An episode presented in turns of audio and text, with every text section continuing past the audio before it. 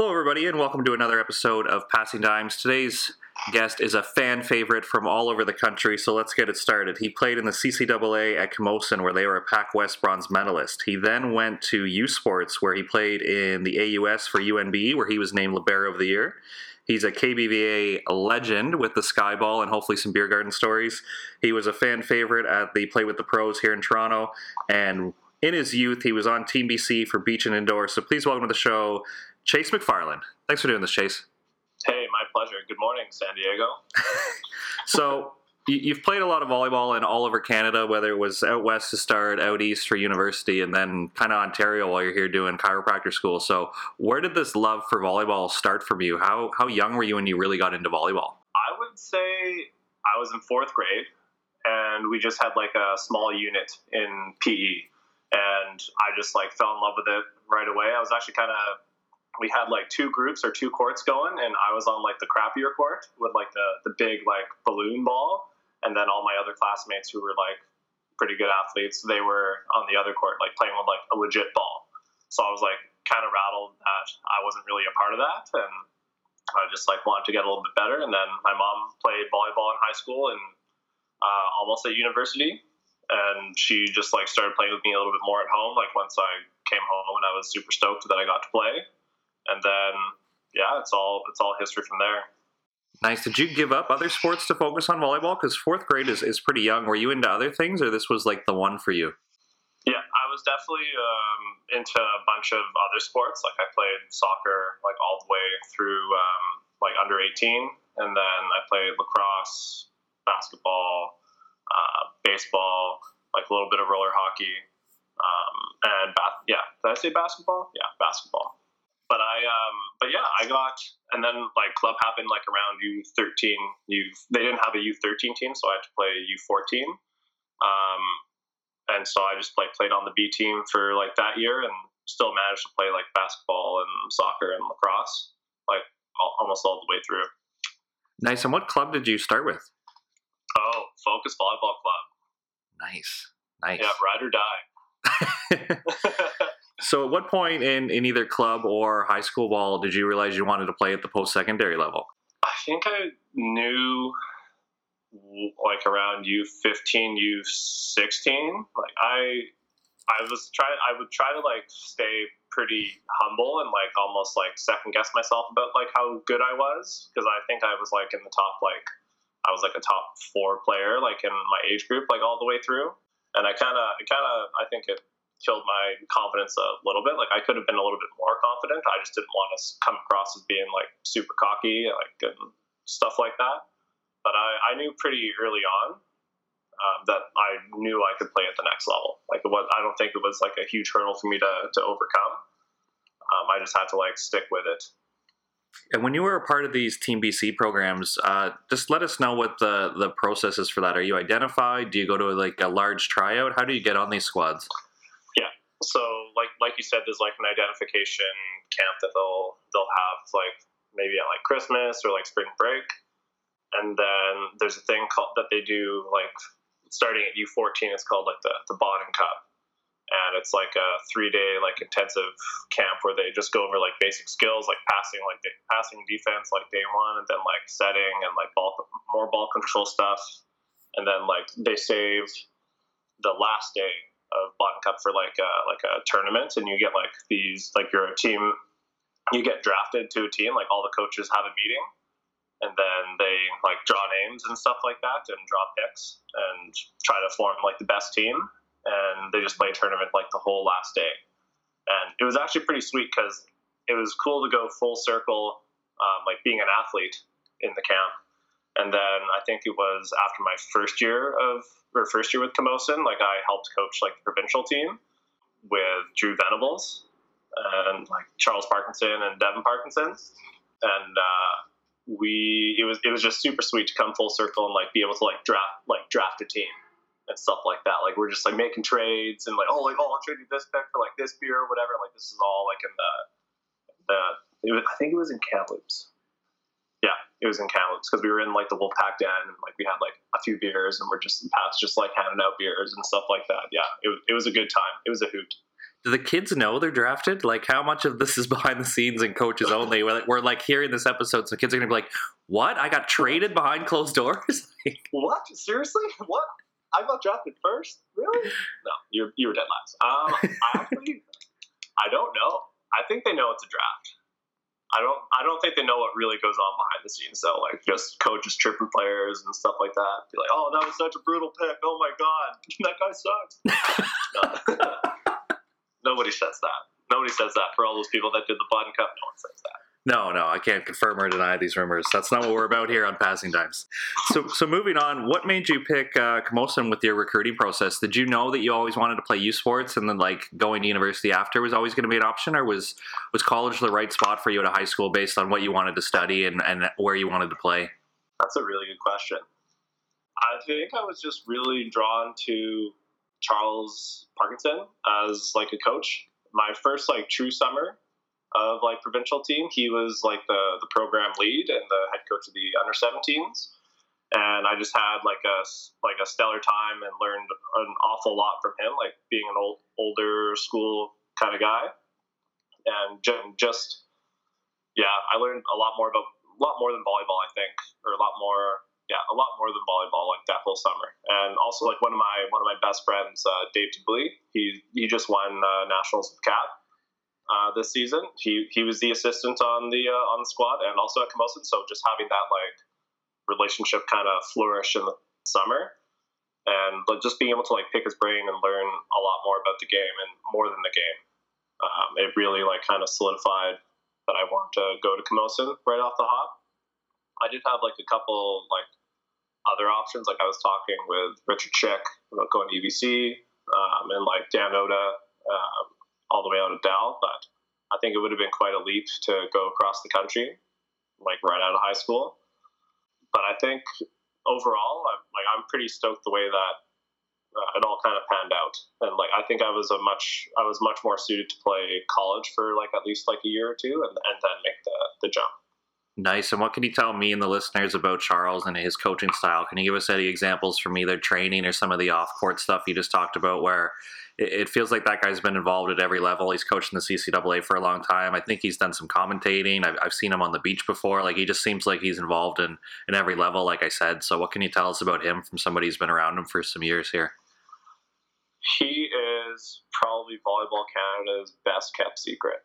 It's Big praise. Um, he he's like um, for like all of the youth players, I guess, who haven't really had like the the privilege or like the the opportunity to work with him. I'll say the fact, like just the amount of detail he really, uh, the amount of detail he really, I guess, like pays attention to when it comes to training and like planning, like mapping out the season. Like he, I think it was in our, was it my second year? It was either my second or third year where he was working on his level four for the NCCP.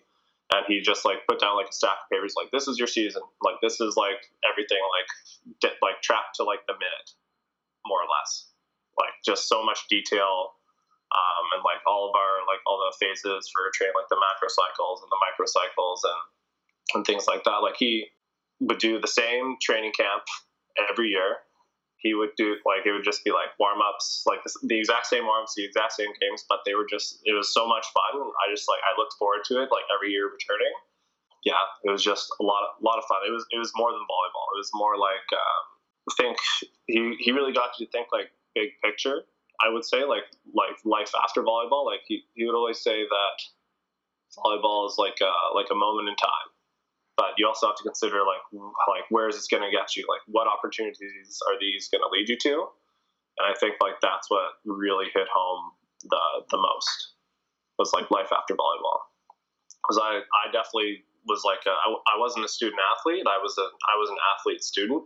Like I, I'm sure most people are um, and that didn't really switch. I didn't really flip the switch until I guess like my, my third year going into my fourth year, or like that that transition you're going to use sport. Nice, well said. Good, good uh, shout out there for Charles. That's good. Oh, oh yeah. Oh man, there, there's more. Um, so he every year we would have a like wind up party, like at his house. Well, first of all, no, I won't even start with that every I guess like every Labor Day weekend or like leading up to school or the season, we would like go go on like retreat. And luckily, one of my really good friends, Jeremy, he has a place on the uh, Okanagan Lake in Kelowna, and so we would go up for like four or five days and do like like a train, almost like a mini camp, and then like hang out on the lake all day, like have barbecues, like a couple beers and all that stuff, and just like get to know all the incoming uh, recruits and like the transfers. So I think that was like that was pivotal, um, like just getting that like bonding and all that stuff uh, going right off the hop and then at the end of the year we would have a like like a wind up party and like almost like a Chargers like award ceremony, and we would have like we would like pay for a keg, but we would accumulate that money. We had like a, a fine master, or we had roles throughout the year. So I think I was the fine master my last year, and we had like rules where if you were like a like a minute late uh, to practice, like you'd have to pay a dollar, and like every like increments of like five minutes or later, like you'd have to pay like another buck up to like five dollars. Um, if you like weren't wearing like a Camosun shirt or something like that, or you forgot your warm up, whatever, that's like another like two bucks, and just like bunch of stuff that kind of like added up over the years or the season. And I think one year we we had like three or four hundred bucks like in the fine jar. So we like paid for everything. Like we like paid for the like our meat. We paid for. Um, we got a couple kegs from Phillips Brewery. Shout out to Phillips Brewery, best beer in the world. Yeah, and we just yeah, that that that's definitely like probably the sweetest part. Like it wasn't it wasn't like going to going to war with everybody or like going like the battles and the the games were fun, but it was definitely the the parties and the, the camaraderie that I, I that I miss the most. Nice, nice. I'm always interested about team building because I don't think trust falls help us side out more, but I could see how hanging out in the same space for three or four days and just being social and interacting that that helps us win games and battle and practice a little bit more. I think.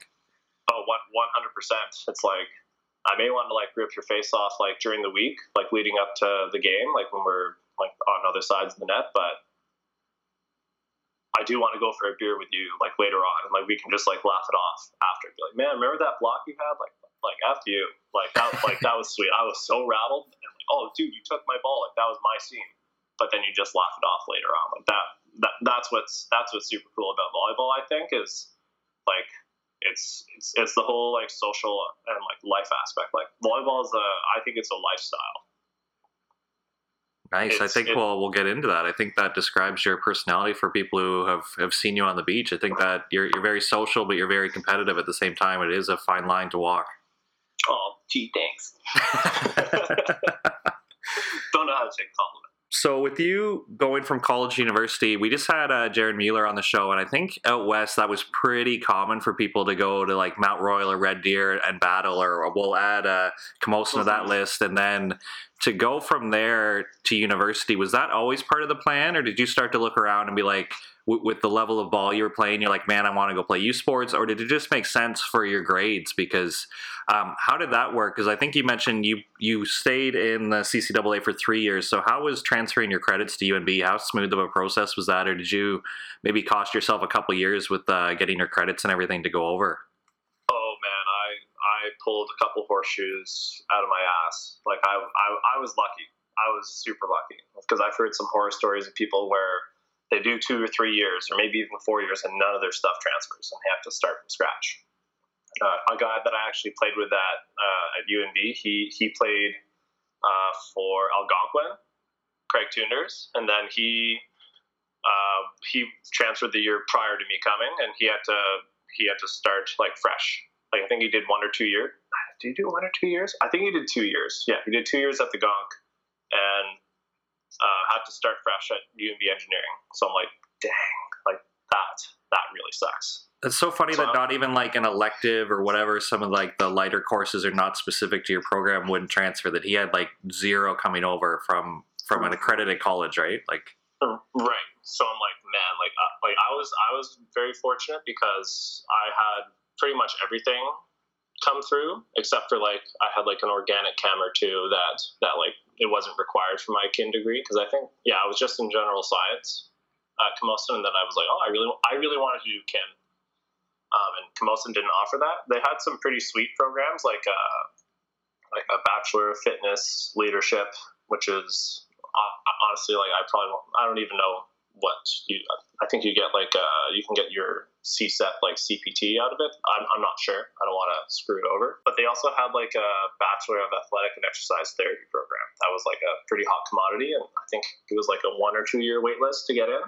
And it's like pretty structured, and um, they didn't really offer a lot of leeway. So if you like flunked a class, if you had to like repeat the year, but that's something that kind of always interested me was like the the manual therapy side of things and like the care for the athletes and just well now general population. So I always knew that like well I I wanted to either like go to med school or go into like physiotherapy or some rehabilitative science. And I didn't want to wait like another year or two to get into the athletic therapy program. So I just took general science courses that I know would would transfer. And I also knew that I wanted to play like at a higher level or like at least like make the jump to U Sports because I'm like yeah like I, I feel pretty good about college and stuff like that but I, I want to challenge myself a little bit more. Um, and I emailed I think every almost every school in Can West.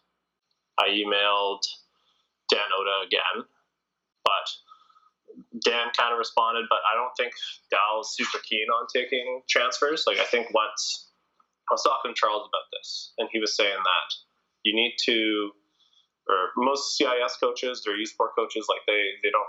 Some of them don't like transfers because they need to like get re like integrated into their system or they need to pick it up. Whereas it's much more appealing to have someone in your system for five years, so they like they know the ropes, they know what to do, they can guide guys a little bit better. But at the time, I didn't even know like what the heck UNB even stood for when I was like looking for schools to go to. I just saw I just saw that they had a kin program, they have an AUS team, and I I scanned every single roster that had like either a young libero or that had like a graduating libero. Like even if they had like a fourth year guy or if it, uh, I would still be okay with like riding the pine for a year. Like that doesn't really matter to me. Um, but they had they had a guy graduating, and so I emailed Dan McMorran like right away and sent him a tape or like probably probably one of the best passing games I ever played in my life. Thank gosh. and yeah, everything transferred through, got into the kin program, and yeah, rest is history. Nice. And how was that recruiting process? Because uh, I'm coaching club, and our guys are starting to contact coaches, and it's it's fun helping them create highlight videos. But uh, I had a coach from U Sports tell me that they've never seen a bad highlight video, which is basically to say that they know that they're heavily edited. So it, it's always nice to kind of get your attention a little bit, but then you want to see the athlete live, or like you said, they want to see a whole match so they can see how you respond after you do make an error, after a teammate makes an error. Like they know everything's not going to be perfect, right? So for you, literally being across the country and they probably couldn't see you live, uh, was it as simple as just setting that video where you you basically careered and played it out of your mind, and that was the hook? Yeah, like I, I totally agree with the like the, the whole highlight. Like, there's never been a bad highlight video. Yes, absolutely. But yeah, I just uploaded something like the match to YouTube and like most coaches I think want to see, like you said, they want to see like a full match. How do you respond to setting the wrong ball or like getting ace, like whatever. So luckily, like it was, I think it was the first match of the season, and we had Devin Parkinson for the first half of the year because he had like a bummed ankle and uh, returned to FT the full time center, I think in January. So we had him for like the, the beginning of the year or the first half of the year, and he was rehabbing his ankle, but he was still able to like implement a lot of stuff that um, Vince was. Uh, Vincent uh, Pichette.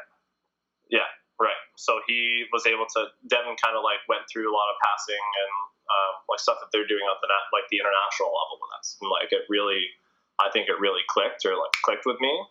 And I've never passed so well in my life. Like it was, it was insane. I think I passed. Like we used a three point scale and if I remember, I think I passed like a two six or like a two seven. Like it was ridiculous in our home opener. And so I'm like, oh, yeah, like I'm getting that game tape and holding on to that for dear life. But yeah, and I just sent just sent them a YouTube link. So I I lucked out because I think I had a pretty good game, and that's the game that I used. But um, but yeah, you definitely want to use like a, a full match yeah, I still don't have a highlight tape. I've been emailing people like left, right, and center. I'm like, hey, do you have these games? Do you have these games? Like now that I have like some time on my hands right now, because um, I do want to put like a little highlight tape together. But yeah, maybe put it on uh, World Star. Who knows? Nice. So when you get to the AUS, what was your first impression? Because uh, that is a pretty special division in the AUS that we, we haven't really talked about a lot on the show because I think CanWest gets a lot of our focus.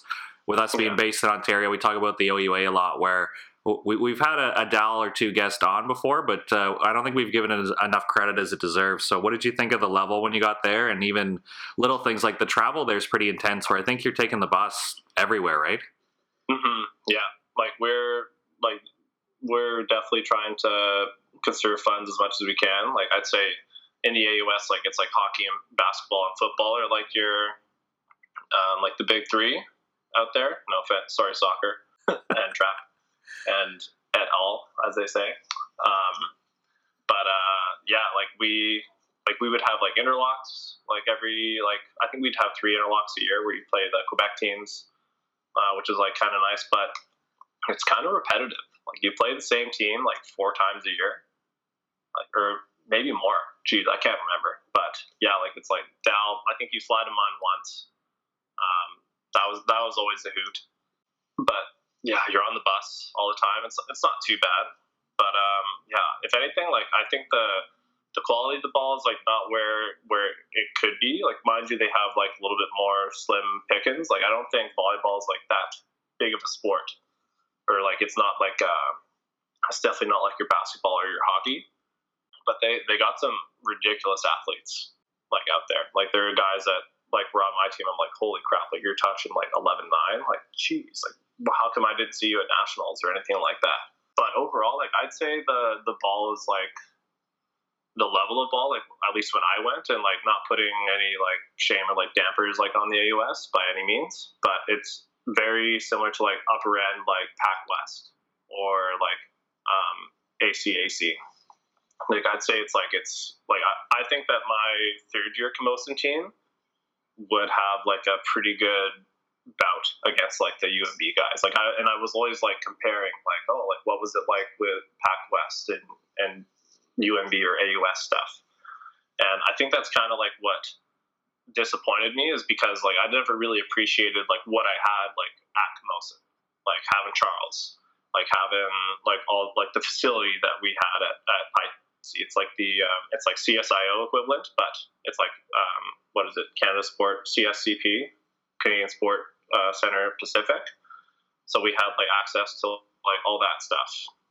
Um, but I think that was like my biggest like blunder was like compa- making too many comparisons, comparing like the Pac West and like what I had versus what I have now. Yeah, I think that was like a bit of a downfall. But overall, like the the vibes out east are pretty sweet.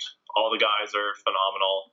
They're just so goofy and like coming from BC and like not really hearing like a like an East Coast accent, like New Brunswick or or like like even just like knowing the different accents, like people from PEI, people from Nova Scotia, Newfoundland.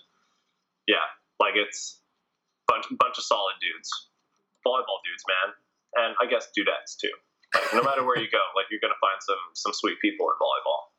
Nice. And what was the makeup of the roster there? Because I'm thinking UNB, uh, like New Brunswick has a different club season than everybody else. Like it just doesn't match in timing. So sometimes they don't even compete at nationals. So were you yeah, like weird. the only out of province guy, or do they have to rely on a lot of out of province athletes just because of the the way club season is, is, scheduled? Maybe there's just not as many males playing volleyball there, so maybe they have to recruit a little bit more out of out of their own mm-hmm. territory, mm-hmm. right? Right. Yeah. So Okay, so there were two guys from BC. It was myself and then a guy named Tristan, aka Shitty uh, Burridge. Um, he was like from Fort St. John, so pretty much like Alberta.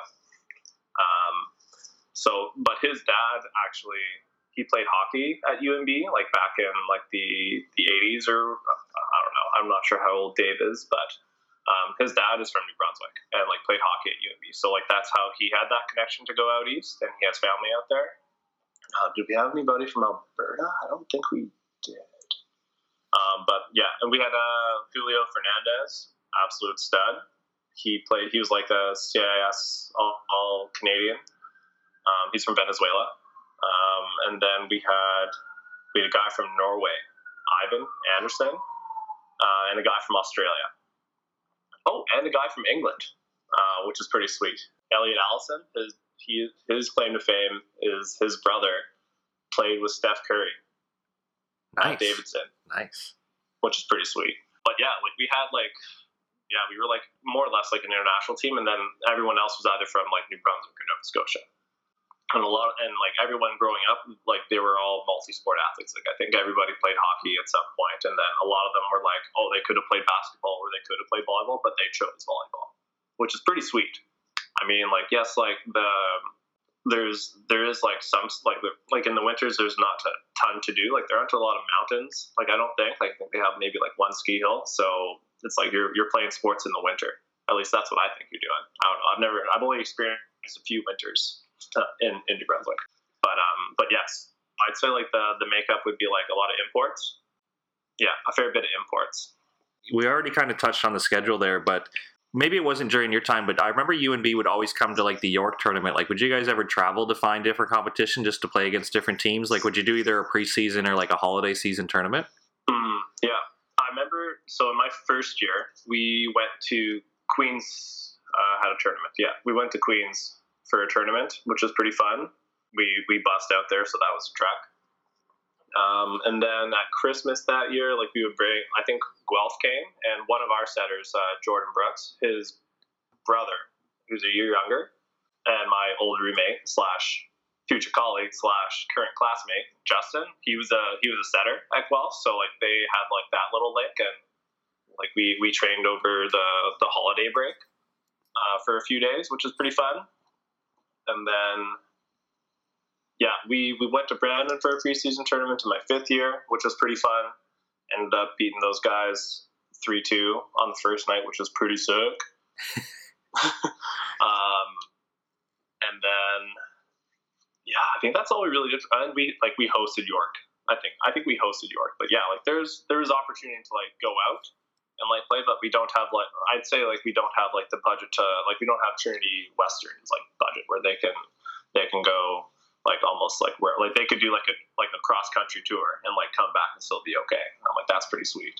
Right, right. So tell me about the the year you won Libero of the year. Was that your first year or second year at UNB? That was my first year at UNB, and we I ended up actually like uh, tearing my meniscus like in the I think it was like August long weekend in the summer. Like I was at Center of Gravity and I was playing a grass tournament.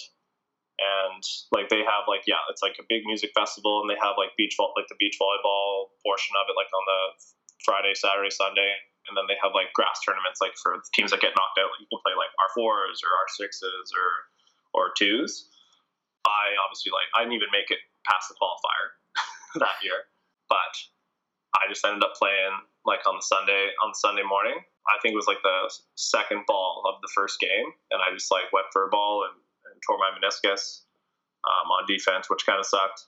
And so I was like kind of trying to rehab that leading into it or leading into the season. So I like flew in like being hurt, which sucked. But uh, I was able to get an MRI before I left, and then I met with the surgeon, um, and he just did like a scope. So he just like pulled pulled it out, like didn't do a repair, and then I just rehabbed for like I guess another six six seven six seven weeks, and then started playing in November. So it was really weird to like kind of come in and play, um, like being hurt because I feel like there was like a lot of hype, like oh, like, this guy's actually like pretty good, but I haven't been able, I wasn't able to like showcase any of that. And coming back from an injury, like I, I knew like right away, like like I am not nearly as good as I was like in my third year. Like it, I definitely felt hindered, but I don't know. I don't know what the heck that. I guess there are only three liberos to choose from, but uh, so I and I think it was I think it was Sandy's first year at Dal, but he he definitely he was definitely nipping at my heels and and he he was definitely a deserving candidate for sure. No offense, Brad Jolliffe, guy man. Um, but uh, but yeah, I was honestly kind of surprised that I won it. To be quite honest with you, because just because I'm like man, like I I couldn't pass gas. Like I, I was just I, I struggled I think all year. Like the only thing that really I think kept me going was defense but struggling to pass the Mikasa and just like on kind of like a I wouldn't say like my 100% knee yeah I don't know how I won it but I won it There you go. Now, did you feel a bit of a rivalry with Dalhousie because you had kind of reached out to them and you had had talks with Dan Ota and you, and you played them so often? Or what was that era like? Was Dalhousie kind of rolling on their streak or was that right after UNB had maybe taken one? I'm trying to think of the timing here. Right. So I think this is when it's been a little, it was more of like a seesaw because I think it was like a couple, in like my first year of eligibility. Like that's when um, I think UNB like snapped their streak, if I'm not mistaken. And then, and I think UNB won. No, they didn't win in their second year. Um, and then it was like a bit more of a seesaw. So like they, yeah, they won in first year, then they lost in the finals the second year, and then they, then UNB won in third year again. And then in my fourth year, they kind of went on like a bit of a streak. So like they, well, like they won back to back. So I, I never won a championship ever. The only thing that I've won is like the TR division at like the volleyball BC. I've never, I've never won a tournament, never won no championship, just just silvers and provincials and and uh, a dirty gold. But uh, but yeah, the rivalry was it was interesting because like I, I didn't have anything personal like about not going to Dal or like not being like recruited or whatever. I'm like oh whatever, like it's okay. This this worked out for me way better anyways. Like going to UNB and uh, but like yeah, like there's always there's always that like Dal UNB like rivalry and stuff like that that was always like interesting. Like I didn't really get into it a whole lot. I'm just like whatever. Like I'm I'm just a guy from out of province. Like I don't know like the whole history behind it all. Besides that, like Dal cleaned up like the last like 20 years and and whatnot. But I don't know. You kind of like band together with guys and you want to say like all like Dal heads and whatever. Like you you just want to compete and just like kind of you, you want to feel you want to feel the fire with your teammates a little bit. But I have like the utmost respect for for everybody. So as you're playing at Camosun and you're playing at UNB, were you always going back to the beach in the summer, or how would you spend some of these off seasons? Like, were you always going back to either Kits Beach or, like you said, Center of Gravity? Like, was there always a, an off season that you were finding a way to play some beach? Yes. So every season I would try to play as much beach as I could, or like I, I no, yeah, every season I would try to do that. I would try to play as much beach as I could, but I didn't really get into it until I would say it was like the it was the summer I hurt my knee, so like everything leading up to that point, like I played a lot of beach, and then the summer in between my fourth and fifth year, I was like, you know what, like this is like my last kick at the can. Like I'm gonna like just train like a mofo and just like adhere to this like the the weights pretty good and so I didn't miss like a single day. I think I did, I think I almost overtrained um, and just like gave it like way too much. Like I, I definitely worked harder and not smarter because that also led to like like I ended up having to like not forego my fifth year, but I, I, I lost like my starting spot and like I wasn't able to play because I ended up like herniating a disc and like having like that leg pain or like pain going down in my toes. So like I had to I had to really be careful because I'm like holy crap, like I can barely walk. So um, that summer, I wish I definitely played a little bit more beach than than hit the weights super hard. But every summer, ever since ever since I guess like I was able to like walk and like kind of play again, I've been I've been at the beach just because it's like it's way less impact. The the vibes are way better. The, poop, the people are cooler. No offense, indoor crowd. Yeah, before we take a, a, deeper dive into beach, sorry, just one thing I forgot in my notes here. Uh, when was the timeline that you tried out for the national team? Was that after college or, or during a UNB stint? That was uh, that was a UNB stint. So like after I got uh, after I finished my first year at UNB, I was like, you know what, like uh, might as well just like give it a go. Like I'm already out here. Like a flight from from New Brunswick to Toronto isn't too bad.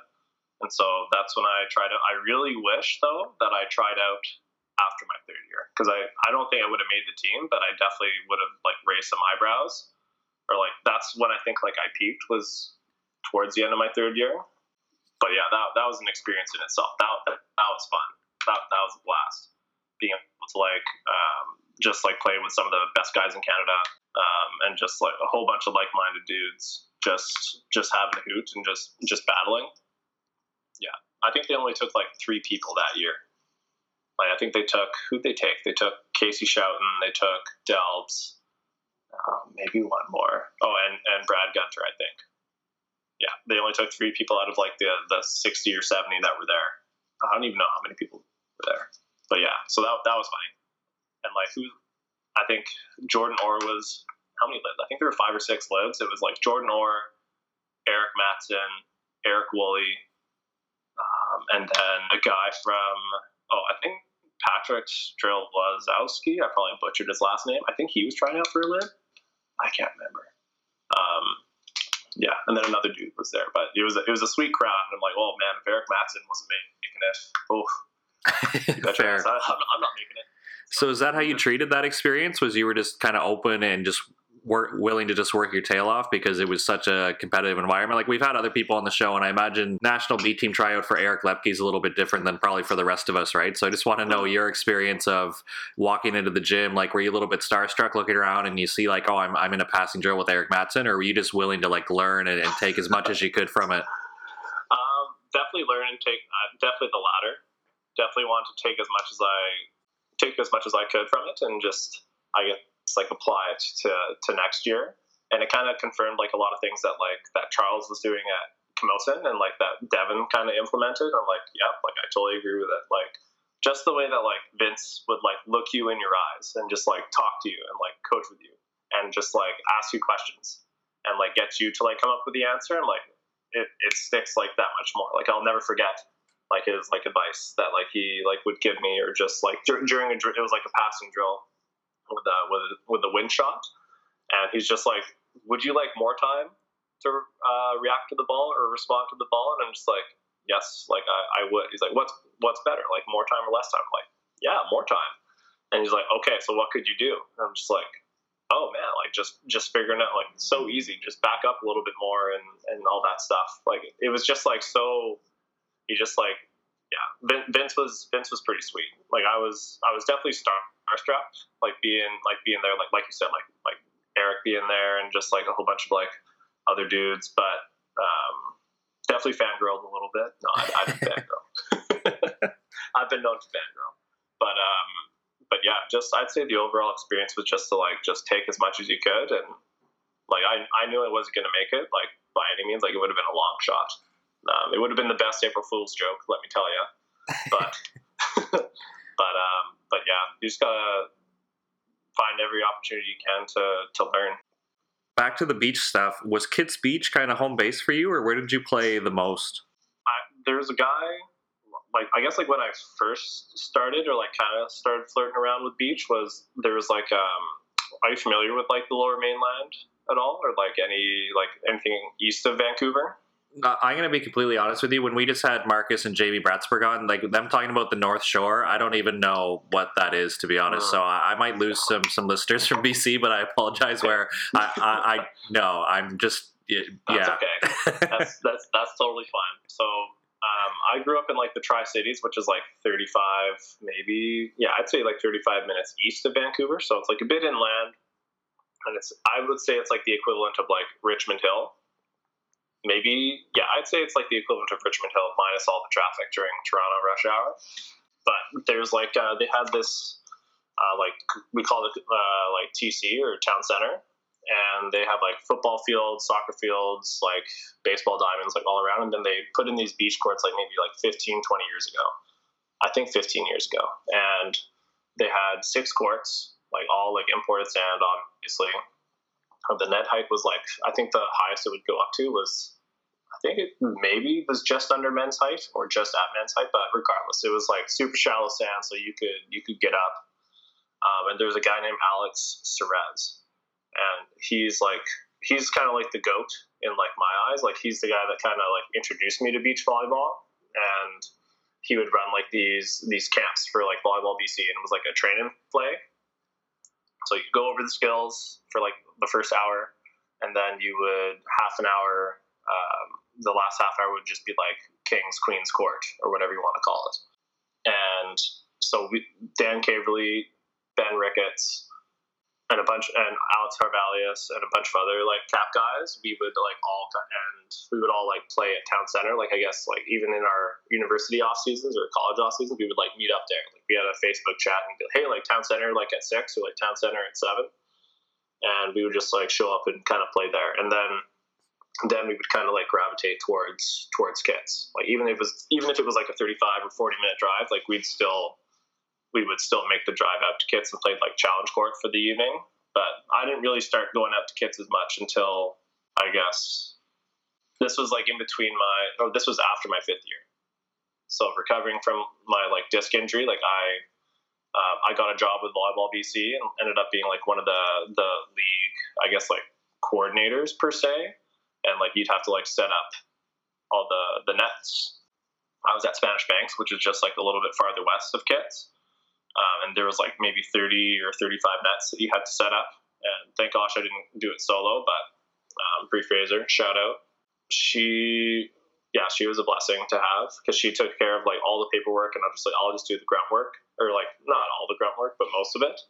And being down there like like four days a week, like in the summer, like really kind of like made me want to be down there even more. So that's when I, I guess like kind of started to make kits home.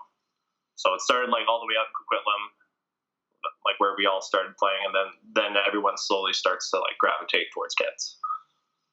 Now, when you're setting up all these nets, you got to be honest here. Is that when you develop the sky ball? Is just when you set them up early and you got nothing else to do and you just start banging serves? That's the best time to do it. You got it. but but but seriously, man, like um, I've always I was just like so fascinated that like people would do that. I'm like, flying are you doing? And then yeah, you just set up like 30 courts. Like you could go super duper early. Like you could start, you could you could go set up courts at like 11 o'clock in the morning and just like hang around till league, which would be at like six. But no one would obviously do that. Like I would maybe go at like two o'clock earliest or three o'clock, and then yeah, like we had like 40 or 50 balls, and I would just like empty all of them like at the end line, and I would just like just heave ho, just just give her. What is the BC obsession with the skyball? Somebody's got to find the source of this for me and just let me know why this has become like a cultural focus of, of either the Van Open or Clivers or whatever. It just seems like if you if you can't skyball, you will be booed. Yeah. Have you had Sean Sanderson on the uh, on the show yet? Not yet. Not, and I say yet. We got to chase him down. He might be man. He's got he's got a lot of time on his hands. He's making sourdough right now, but and putting awesome memes on his Instagram. But yeah, he, would be he'd be a great source. That guy's got some stories, that's for sure. Um, he might be, even be able to pin the tail on the uh, on the uh, sky skyball uh, story and like how that all started. But my earliest memories of that is just like yeah, it's like Seymour and Sandy just like at Van Open or just like people sitting around like the the finals at Clivers and just yeah, just yelling skyballs and I'm like what like why would you skyball at like match point or like set point? What the heck? But that's my earliest memory of it and like where that all began. So I, I don't know the source.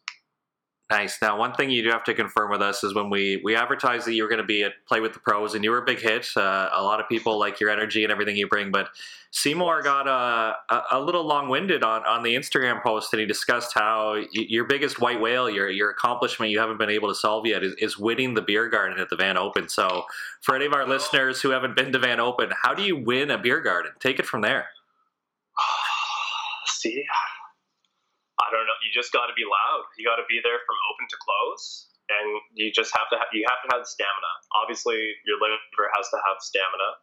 Uh, your larynx and your lungs need to have stamina um, or endurance. But I think that's the biggest thing is just being the biggest like appropriate goofball you can be, and just getting the crowd on your side. Like I've, I've only been to like a few Van Open beer gardens, and I've never been able to like unleash my potential sadly. And I don't know if I will be like now that I'll be, uh, I guess, healthcare professional. uh, it's like, yeah, that's my doctor. No. now, is, is the engagement with the beer garden? Is it is it chirping? Is it just light commentary? Like, do, do you have to be mean, or can you just be funny, and that's the way to win it? I think you just got to be a goofball. I think you just got to be funny. I think it's just like it's like lighthearted chirps. Like it's yeah, I don't think like yeah, if you're if you're a dickhead, like no, you don't need to do that. But if you're yeah, I don't know. I think it's all situational. I think it's situational. You got to read the room, eh? You got to really know what's what the vibe is around you.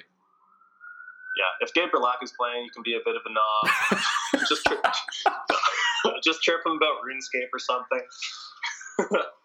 Yeah, I feel like Gabe or Dallas would probably be the most fun to have because they can play the villain very well, and I think they actually enjoy that side of it. Yes, I actually was a little startled when when you when you were calling me on Skype and Dallas Keith came up. Yeah, I mean, what's the point really? If if Skype is going to keep us logged in, like, why would I sign out and sign back in? Like, that's that's just not effective. Oh, I know. Everyone wants to be like Dallas. no, but um, but no, yeah, they could totally play the villain villain card pretty good. Man, those, yeah, those guys, those guys, those guys make it fun. I love those guys. Nice. I think, yeah, I think it comes down to just being being a goofball. Nice. And what can you tell us about Play with the Pros? I, have hinted a couple times that you were a fan favorite. So we gave you the last minute call. Registration was higher than we predicted. So we're like, man, we need some more pros. Uh, I, am not going to lie, we wanted you and Alyssa, but we just got you. So that's fine. Uh, and you ended up, you know, earning your keep and being being the star of the show, really.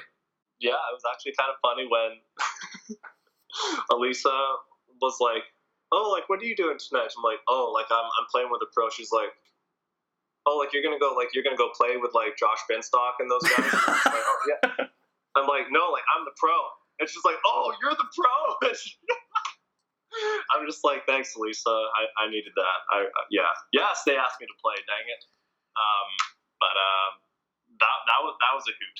I think just like being able to just like share that like uh, that like that love of the game like no matter like no matter the skill level like it's it's just fun being on the sand with with sweet people. Like that's what it, I think it's really all about, and just like people are gonna look back at it and just be like, man, like that, like that was such a fun night. Like that was that was a hoot. Like we had a beer, like we, we were on the stand, we were battling, like we were trying to skyball.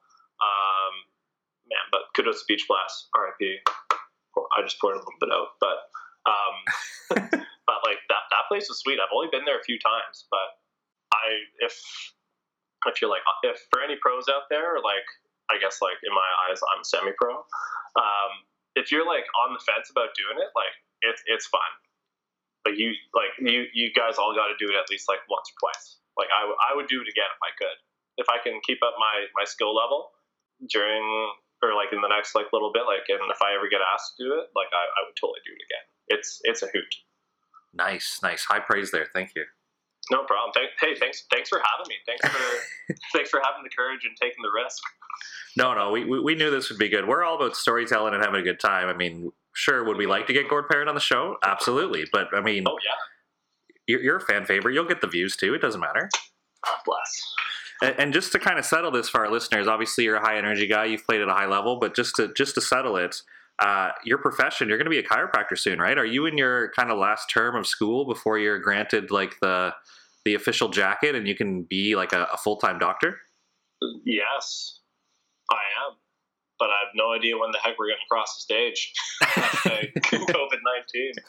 Um, yeah, so like we're kind of like in a bit of a in a bit of like a weird patch like right now just because like obviously we can't have hands-off people like yeah yes we're an essential service but like we're technically practicing under like our our clinicians um, licenses and they're like yeah like we're not going to coordinate like telehealth with you guys. Like it's it's way too much of a hassle. So i have no idea like when the heck we're to graduate and stuff like that. We like most of the majority of us have like one licensing exam left and that's like our like our clinical OSCE or like practical we don't know when that's going to happen because you can't have like 400 people i guess like in the same room but yeah that's it's going to be it's to be sweet it's going to be fun for sure. I I don't want to like become a workaholic, but I could definitely see myself becoming a bit of a workaholic. But I'm looking at doing a, a sports residency program. So in like chiropractic, there's like um, your undergraduate degree is just like your your DC, your doctor of chiropractic, but you can also pursue like more graduate level studies. and so there's like uh, there's a rehab one, there's a an orthopedics, there's a radiology, there's like the clinical sciences and sports one. And the sports one is like I'm a little biased, but it's I think it's the best the best one because like it's it's very structured. There's like two streams you can do it. You can do it at like the school, um, or you can do it like elsewhere, like an external residency. And so I'm going to do the external one uh, at some point. But you have to do like you could do like a master's like concurrently or like at the same time because there there's like research requirements. You have to take master's levels courses, um, and you have to do like a thousand hours of like sideline coverage. So yeah, it's gonna be it's gonna be a little challenging to like coordinate like my personal life, I bet, or like a little bit, like because I'm gonna want to play like every Saturday, Sunday. But that's like the time where you need to do your residency requirements. And like I'm, I'm, certain it's been done in the past. Like there are people who have like way crazier schedules than, than I would that make it happen. Shout out to all the moms out there who make life happen and like are still able to play. Like Jo Braun is like one of Elisa's like idols, I guess, like in like the in the beach volleyball world because like she's like she's a mom. She like works full time and still able to like come like top top five like at every volleyball BC tournament and like still make it like to day two or day three like Van Open, which is pretty sweet. So yeah, man, it's gonna be it's gonna be nuts. It's gonna be cool. I have no idea when I'm gonna cross the stage, but I'll be go- I'll be dolly lucky to to do it in the next like little bit.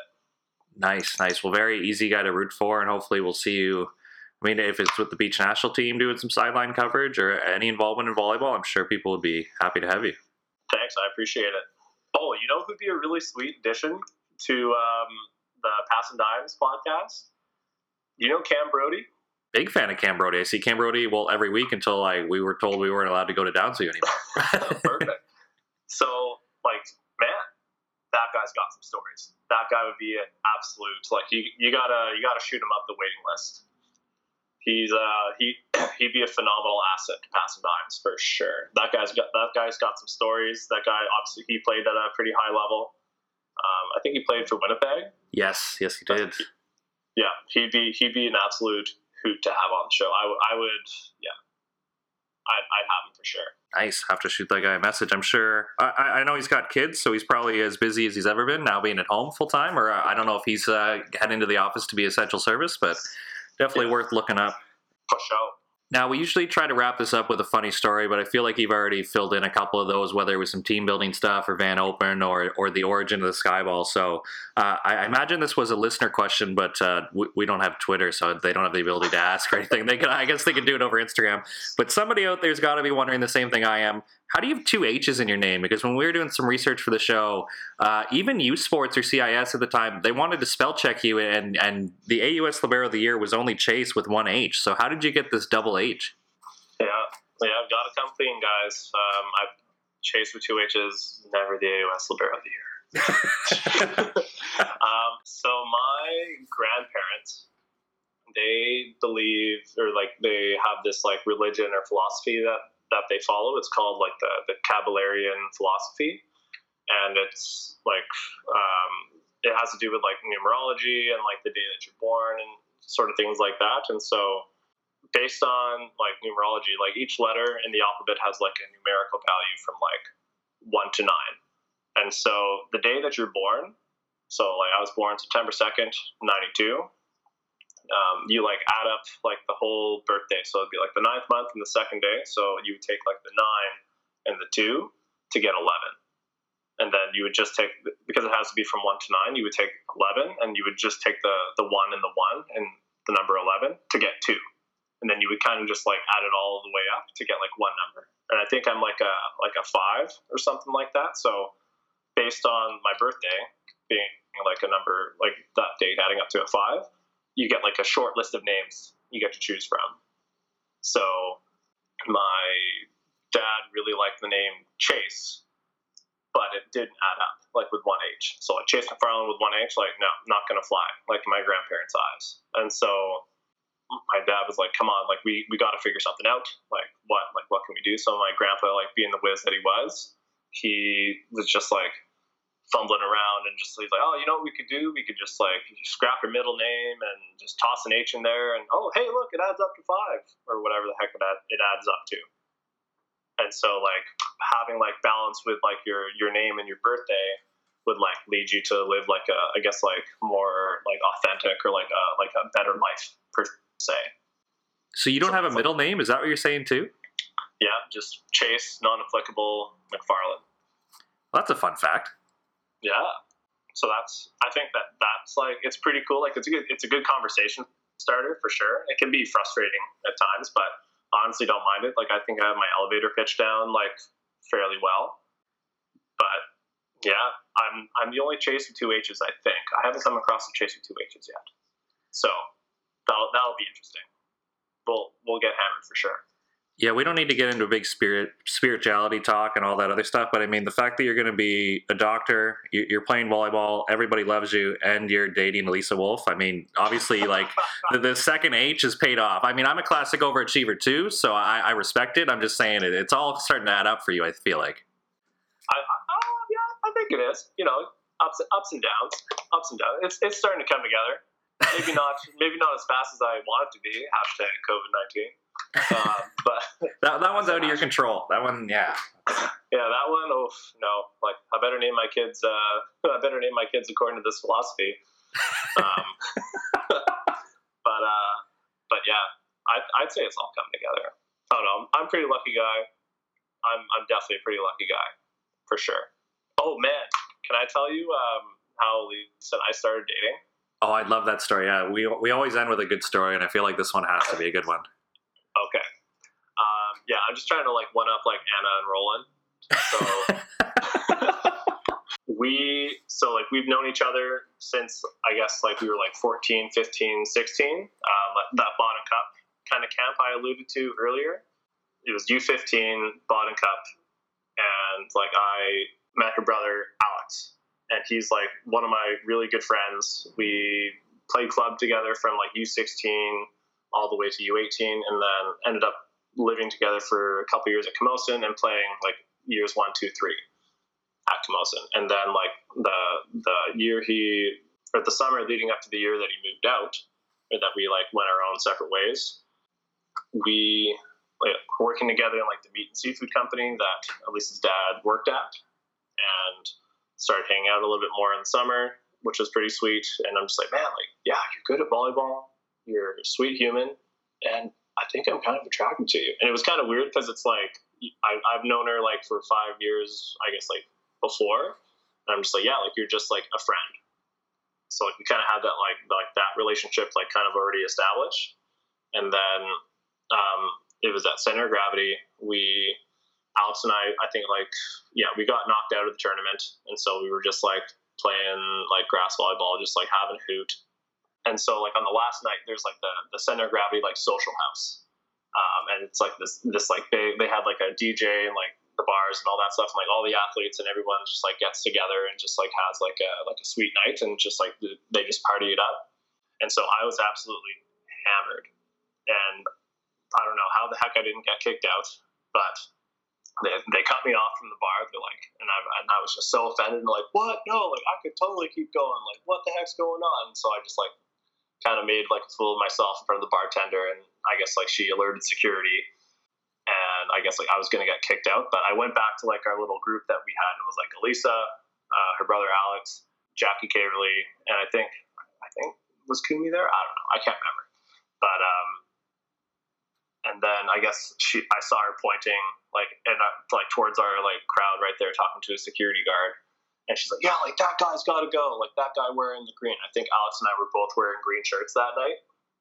And Alex is like sober as an ox. Like he's maybe had like one or two drinks. And um, I like saw security like coming our way, and I kind of like just like kind of like walked off. And I guess security like took Alex, thinking that it was me that was like causing a ruckus. And they like pulled him and kicked him out of the bar. so he's like trying to resist him. He's like, "What the heck are you talking about? Like I'm like I'm fine. Like what? like what's going on?" They're like, "No, like you've been kicked out. Like bartender said, like you're cut off. Like you're done." And he was like trying to like kind of resist them a little bit, so they like knocked him down and just like made like a scene. I'm just like, "Oh, I feel like an asshole," but whatever. and so, um, like yeah, Lisa and I were just like, I guess, like talking a little bit more, and I'm just like, hey, like, do you want to go dance and whatnot? And she's just like, yeah, sure, and whatnot. we, we word for word. No, just kidding. But then, yeah, and then ever since then, like, we just like started hanging out like a lot more, and yeah, that's kind of like what happened. So Alex pretty much like went to jail and got tossed in the drunk tank, so we could be together. So that, that's what I that's what I call sacrifice. That is that's brother-in-law material. I can't believe you sewered him that bad. I wouldn't say, ah, man, you can't fight fate. It was a, it was an accident. You can It's not- force it by walking off into the crowd and then avoiding security for the rest of the night, I guess. It's not it's not my fault. He's just as good looking as I am. you know. Awesome, awesome. But yeah, he was also like, yeah, we Elise and I definitely didn't go about it very well. Like he was definitely like the last person to know that like we were dating. Like he, he's not an idiot. Like he knew, like, oh, you guys are like, hanging out. like oh, like whatever. But then like we, I think it was like in like mid or late September, we're like Alex, I really like your sister. Like Elisa is fucking sweet. Like, would you be okay if I like if we dated? And he's just like, well, thanks for finally telling me and nutting up. I'm just like, yeah, no problem. but uh, yeah, so he was definitely the last one to know. So like, if we if we ever get married, um, he'll probably be the first one to know. Like, I'll be asking for his blessing for sure. That's fair. I think that's fair. I think I think it weighs out. I think it makes up for it, but who knows? awesome. Well, thanks for coming on the show, buddy. Telling some stories. We, I think we've we've covered everything for now. I mean, you got the open yeah. invite to come back on, but uh, this is definitely a great start. I've taken a lot of your time. I know. Uh, I don't, I don't know what else you have planned for the day, but I'm sure we all have stuff to do. So. Yeah, I'm, I'm sorry for keeping you longer than uh, than, than than the 40 minutes, but dude, this is this is sweet. Thanks a lot for having me. Yeah, it's been it's been awesome. Totally worth it. So thanks again for coming on, and uh, we'll have to talk soon. But for now, I think we're good. Sounds good. Sorry for all the editing you have to do. no, no, I'll leave it in. Leave it in.